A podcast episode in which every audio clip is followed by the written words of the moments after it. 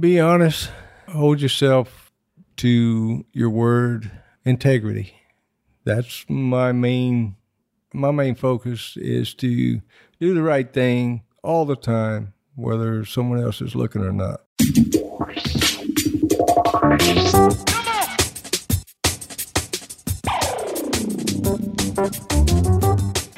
The oil and gas industry, the driving engine of the world economy, delivering prosperity, innovation, and abundance across the globe. Here are the stories of its key players, directly from the leaders themselves. This is Bulwark's Oil and Gas Industry Leaders Podcast, where real experiences are passed on from the leaders of today to the leaders of tomorrow. Here is your host, Paige Wilson. Everybody, welcome to this week's episode. I'm sitting here on Saturday, June 15th, with a very special guest, Michael King, Deepwater Operation Readiness Team for Fieldwood Energy. What you, the listeners, are unaware of is I've actually known Mike my entire life, and he's mentored me throughout my entire career. So, without further ado, happy Father's Day, Daddy. well, glad I could be doing this for you. Well, it means a lot. It's part of my background, how I came to be, literally. I wouldn't exist without you. I'm proud of you. Thank you. You've done well. Thank you, Dad. So let's discuss how you became aware of the oil and gas industry and how you started. Well, I may be giving giving away my age here, but back in 1963, my dad was working in Libya, and he moved us over to the island of Malta, and that's where we grew up there in Cairo, Egypt. Dad had been in the oil field all my life, and probably 1969, 1970, he introduced me to it. During the summertime after school, he brought me out to the Sahara Desert in Libya with him. And uh, he and my older brother were working on a drilling rig out there in the desert. And I got to spend two weeks tallying pipe, doping pipe, cleaning treads, all kind of good stuff. So that's how I got my introduction to the oil field, and uh, pretty much been ever ever since been in it.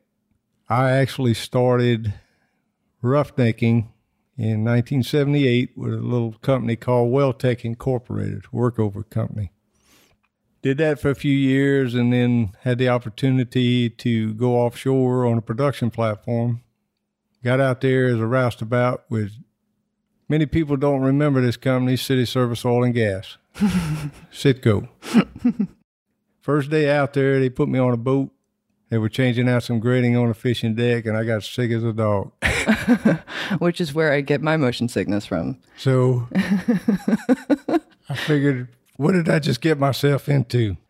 Anyway, after about six months, running around the platforms, looking at all the piping, all the vessels, all the compressors and generators. I said, well, I'm never going to get this.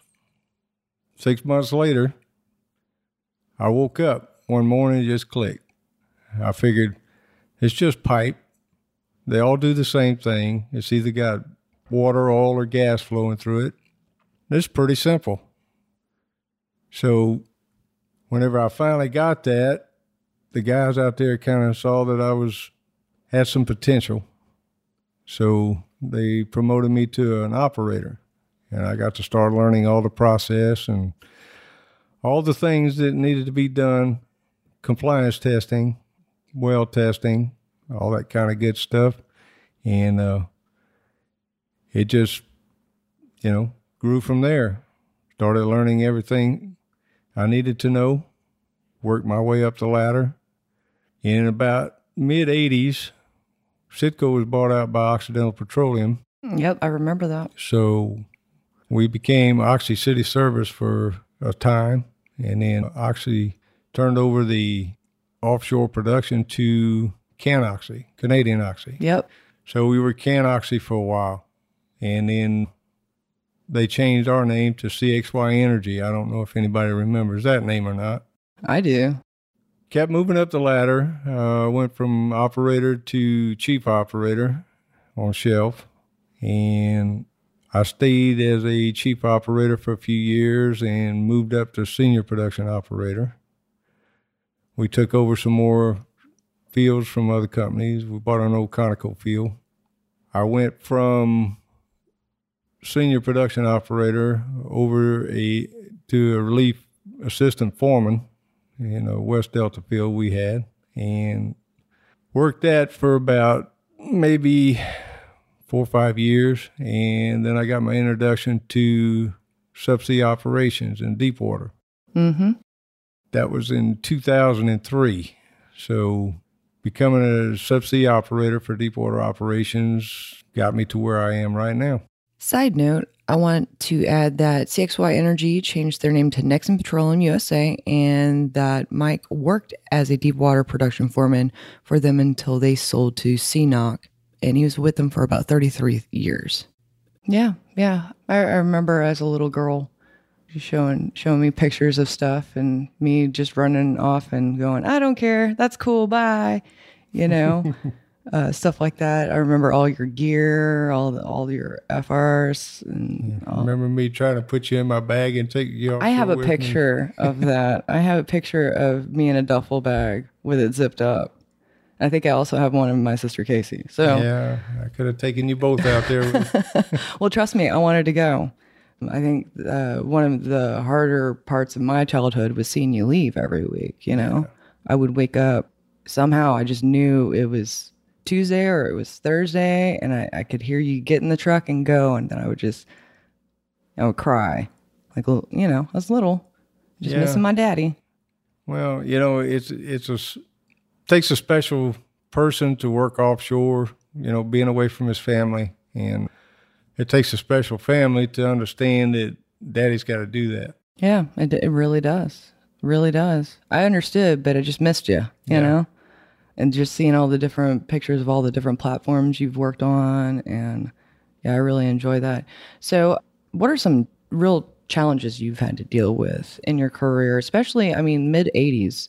When did you, I mean, The oil field was a lot different back in the 80s than it is now. Back then, there was more worry about getting production, keeping it online, chasing a dollar, chasing a barrel of oil. And over the years, that's changed quite a bit. Right now, main focus is on safety and making sure that people are okay, the environment is safe. yeah, people are safe, people come home. That's right. And, you know, I, I, I think if you go back and look at the statistics, things are a lot better now than they were back then. Oh, absolutely. I mean, technology has has evolved so far to, you know, when we run lean, we have that to. Yeah, and, and there's so many more people out there now compared to what there were back in the 80s. And, you know, even though there's more people now, you know, the statistics would show that more people were getting hurt. If you had that many people back then, you know, that would be astronomical, I believe. Yeah. So, you know, the improvements there, people are more aware of it. Companies are backing it. You know, that that's their number one priority now is everybody's safety. Yeah. Yeah. It is. Yeah, because it takes one one second Yep. for something to happen. So let me go back to when you were working with Poppy. What was something that really inspired you that he did that impacts you now? Well, you know, at 10 years old, it's kind of really understand, you know, what matters and what doesn't. I think it just made me understand that, you know, when he was away, I went through the same situation you went through when I was, you know, working offshore and you were a kid. Him being away from home, what he did, what he was doing for us, you know, it made me respect him for it. I realized then that, you know, he's not just going away, he's actually going away to do something and to do something for his family. Yeah. So he had to sacrifice for us. Yeah. And he ultimately did. Didn't he end up hurting his back? Well, he he got hurt many times back then. Uh, yeah, the the incident was hurt his back. He, he actually had a, there was a Kelly hose that blew off and hit him in the back, and he got pumped through, uh, full of drilling mud. So it's several thousand pounds worth. So they basically had to open him up and clean him out and take everything out and put it back in. And, you know, as soon as he was able, he went right back to work though, because he knew he had a family to care for. Not only that, but I think that's kind of where you get your drive. Well, Yeah, I, you know, I learned a lot from him. He was a very strong man Yep. and uh, strong-willed, hard-headed. Yeah, but yep. in the right ways. Kind of like whenever the company told him to make sure that y'all moved to Malta and not in Egypt, and then someone tried to buy my aunt Yeah, uh, or offered to buy her. yeah. Well, they have different customs over there. Well, yeah, I know, but that's like one of my favorite stories. Yeah, they they do that kind of thing over there. So I'm glad, just glad they never asked to buy me because they probably sold me. oh, that's great. Well, we lived in Malta for quite a few years, probably 10 in all. We were able to come back to the States for a year during my seventh grade, and then uh, we went back to Malta, and we came back, and I did in the 10th grade here in the States. Weren't you ahead of a grade? Well, actually, two. In Malta, they started first grade at four years old. Oh, wow. So I actually graduated high school in the States. Uh, we came back halfway through my senior year from Cairo, and I graduated when I was 16. So I couldn't get a job. Well, I not guess a real not. job when I got out of school, and uh, I did about a year and a half of trade school. I remember that. Auto mechanics. For some reason, do I? Rem- no, I think No, you went was- back. You went back a different time.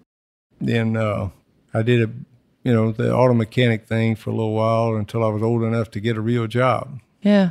So that was a challenge. Uh, You know, I was going to school over here with people a couple of years older than me. Yeah. In the same grade, and it, you know, it's different. It's a whole different lifestyle. You know, tell people about things you did when you were growing up overseas, and you know, it, it's amazing to them uh, until you've done it yourself, or if you have done it yourself.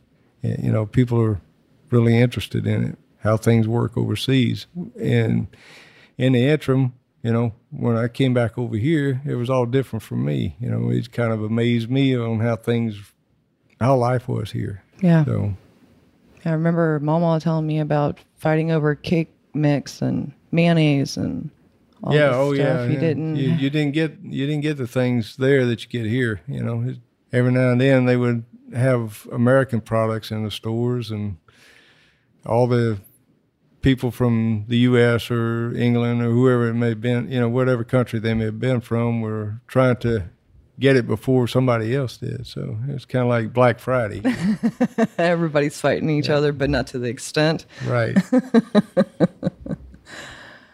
So, based of, off of how many years have you been in the industry now? Well, if you go back to 1978, that's 41 years. Wow. Yeah. I've been saying 32 for the past eight. No, a little longer than that. You just lose track of time, you know? Yeah, Yeah. can't Uh, do that. Right. so, based off of your 41 years of experience, if you had a piece of advice to give our audience, what would it be? Well, you know, the oil field is a vast, vast thing. Uh, it's huge, and no matter what part of it you're in, you can every day learn at least two or three things new. Things are always changing. Regulations are always changing. Shoot, I mean, you know, back when I started, USGS was the government entity then. Oh, was it really? Yes, it was. Uh, No kidding. and then uh, before they changed to the MMS, and then And then it The- turned into BOEMRE, BOEMRE, and, and then it turned into BSEE, BSEE. and and BOEM. Yep. So I was there That's awesome. way too long ago. See, I didn't even know that. See, I just learned something. Yeah. And we fear them just like we do now. Fair enough. Those guys are just doing their job. Well, People absolutely. People got to understand that they're not out there to police you or you know come out there and say you're doing something wrong. They're out there to protect you. Yeah. pr- protect the environment. Well, especially after Macondo. I mean, you know, uh, speaking of that, I, I remember you had actually left to go offshore the day before that occurred, and I freaked out yeah. because I wasn't exactly sure where you were. I didn't know if you were going back into your old field or, or what, and that just scared the hell out of me. Yeah. Well, you know, it's unfortunate that that happened, and I truly hope that nothing like that ever happens again. Amen to that. Not even on a smaller scale. yeah, yeah, absolutely. I couldn't agree more. What book influenced you the most?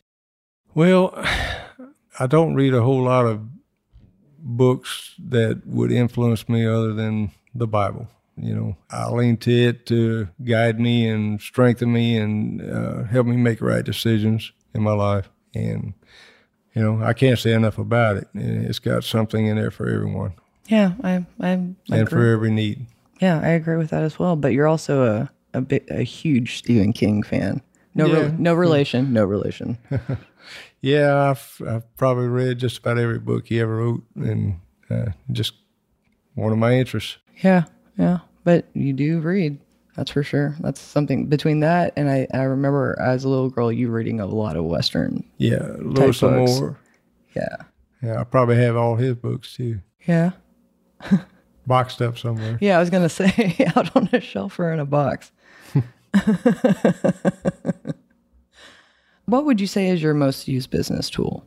I'd have to say my coworkers, my superiors, they always have answers that I can't come up with. They always uh, lead me in the right direction. Good. Um, you know, if they don't have the answer, they always find someone else that can can, can help me with it. And I try to do my best to not have to use them, but there's many times that I do because, as I said before, every day I learn at least two or three things new, and, and you know, you get that from other people, their experiences. yeah. You know, because they have different experiences than you do. Yeah. Well, then that's kind of the whole point of this podcast is for for people to hear other people's experiences. That's right. and uh, I'll lean on them heavily. I don't know this this is necessarily applicable, but who's your most respected competitor? Hmm. I don't have any competitors, Yeah. but I try to challenge myself every day to keep up with my coworkers. And Well, you're uh, getting up there in age, man. hey, I can still hang. you can still run faster than me, so I don't know about that. we'll have to. Challenge you to a race one day. Oh, we can do this after this if you want to. Well, let's wait about a month. Okay. Why? When it's really hot? Yeah. Give me a little time to get it, get out there and exercise. You're gonna train for this. Great. Awesome. I'll meet that. Yeah, I've always liked competition, but I don't use it as a something to make me feel good. I use it as something to challenge myself and to make myself better. Yeah. Yeah, and that has nothing to do with feeling good. And that's kind of like that that sounds more egotistical. Yeah. Yeah. And you're definitely not that.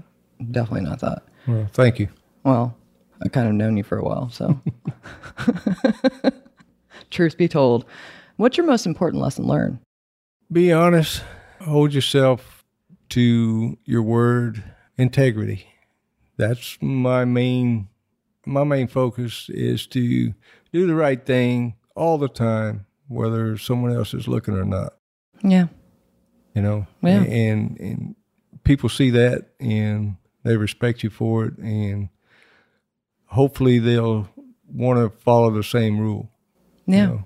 Yeah, I like that. I like that. I kind of feel the same way. And I, I you, you go, well, obviously, I, maybe I, I got that from you, but I, I think that's just good work ethic. I think Yeah. that's just really, people never have to wonder what you're going to do or what you're going to say or how you're going to act they'll always you'll always be predictable yeah, you know and i think people feel more comfortable with that than with someone that you know they they can't predict or they can't trust yeah. you know that's That's why just- I steer clear of crazy people because they're unpredictable. For the most part, sometimes you don't know right away. yeah What's your favorite podcast besides obviously uh, mine?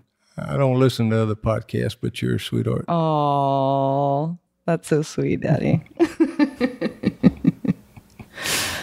you have anything else to say, or no just you know for you younger people out there that are just coming up in the oil field you know challenge yourself every day learn what you can when you can, and lean on those people that already have been in the footsteps you're fixing to fill, and, and learn from it. You know, they have a lot to offer. Good, good advice. Now here's Julie with events on deck.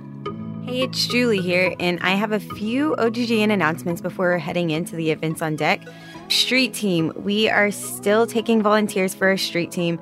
We're only asking for an hour of your time per week in exchange for perks such as free entry to our happy hours, shirts, networking with other young professionals in our group. The group is within Facebook, but you do not have to have a Facebook to join. Just send me an email, the link will be in the show notes, and I can get you started. Our happy hours. We are actually moving to quarterly happy hours rather than monthly. So, our next Houston happy hour, as well as Midland, will be in August or September. Be on the lookout for that date. You'll get an invite if you're on the list. If not, you can sign up on the list below. And then we are launching another happy hour in Denver in August. So, if you're interested in that one, the link is in the show notes as well to be notified. We don't have a date or details for that yet, but they're coming up. Okay, now on to the events on deck. We have Golf for Good on June 11th, 2019, in Houston, Texas. All proceeds go to help Redeemed Ministries with our long term recovery program and Safe House to help victims of human trafficking become survivors. So mark your calendars and be ready to golf for good with Redeemed and our organizers Global SEM Energy and RedM. For more information on how to sponsor or register, just click the link in the show notes. Data Driven Drilling and Production Conference is June 11th through 12th in Houston, Texas. This is where Silicon Valley meets oil and gas. Register at the link in our show notes below. The Energy and Data Conference is June 17th through 19th in Austin, Texas.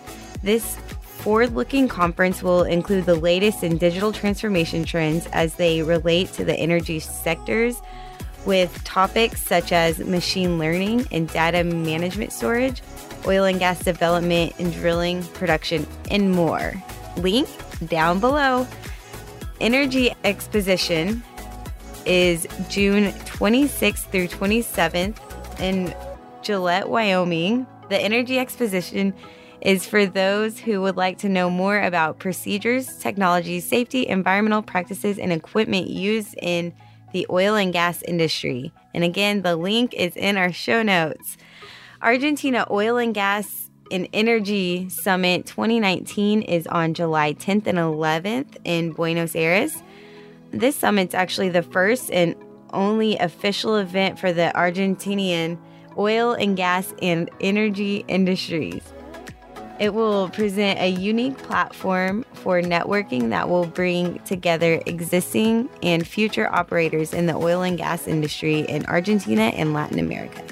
Next up is the 2019 IPANM annual meeting that Mark, Jake, and Paige will actually be speaking at. This will be July 24th through 26th in Albuquerque, New Mexico and this year's theme is addressing operator needs in 2019.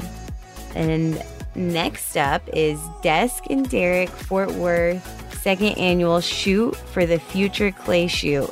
This clay shoot will be on July 26th in Decatur, Texas. And then last but not least, Summer NAPE.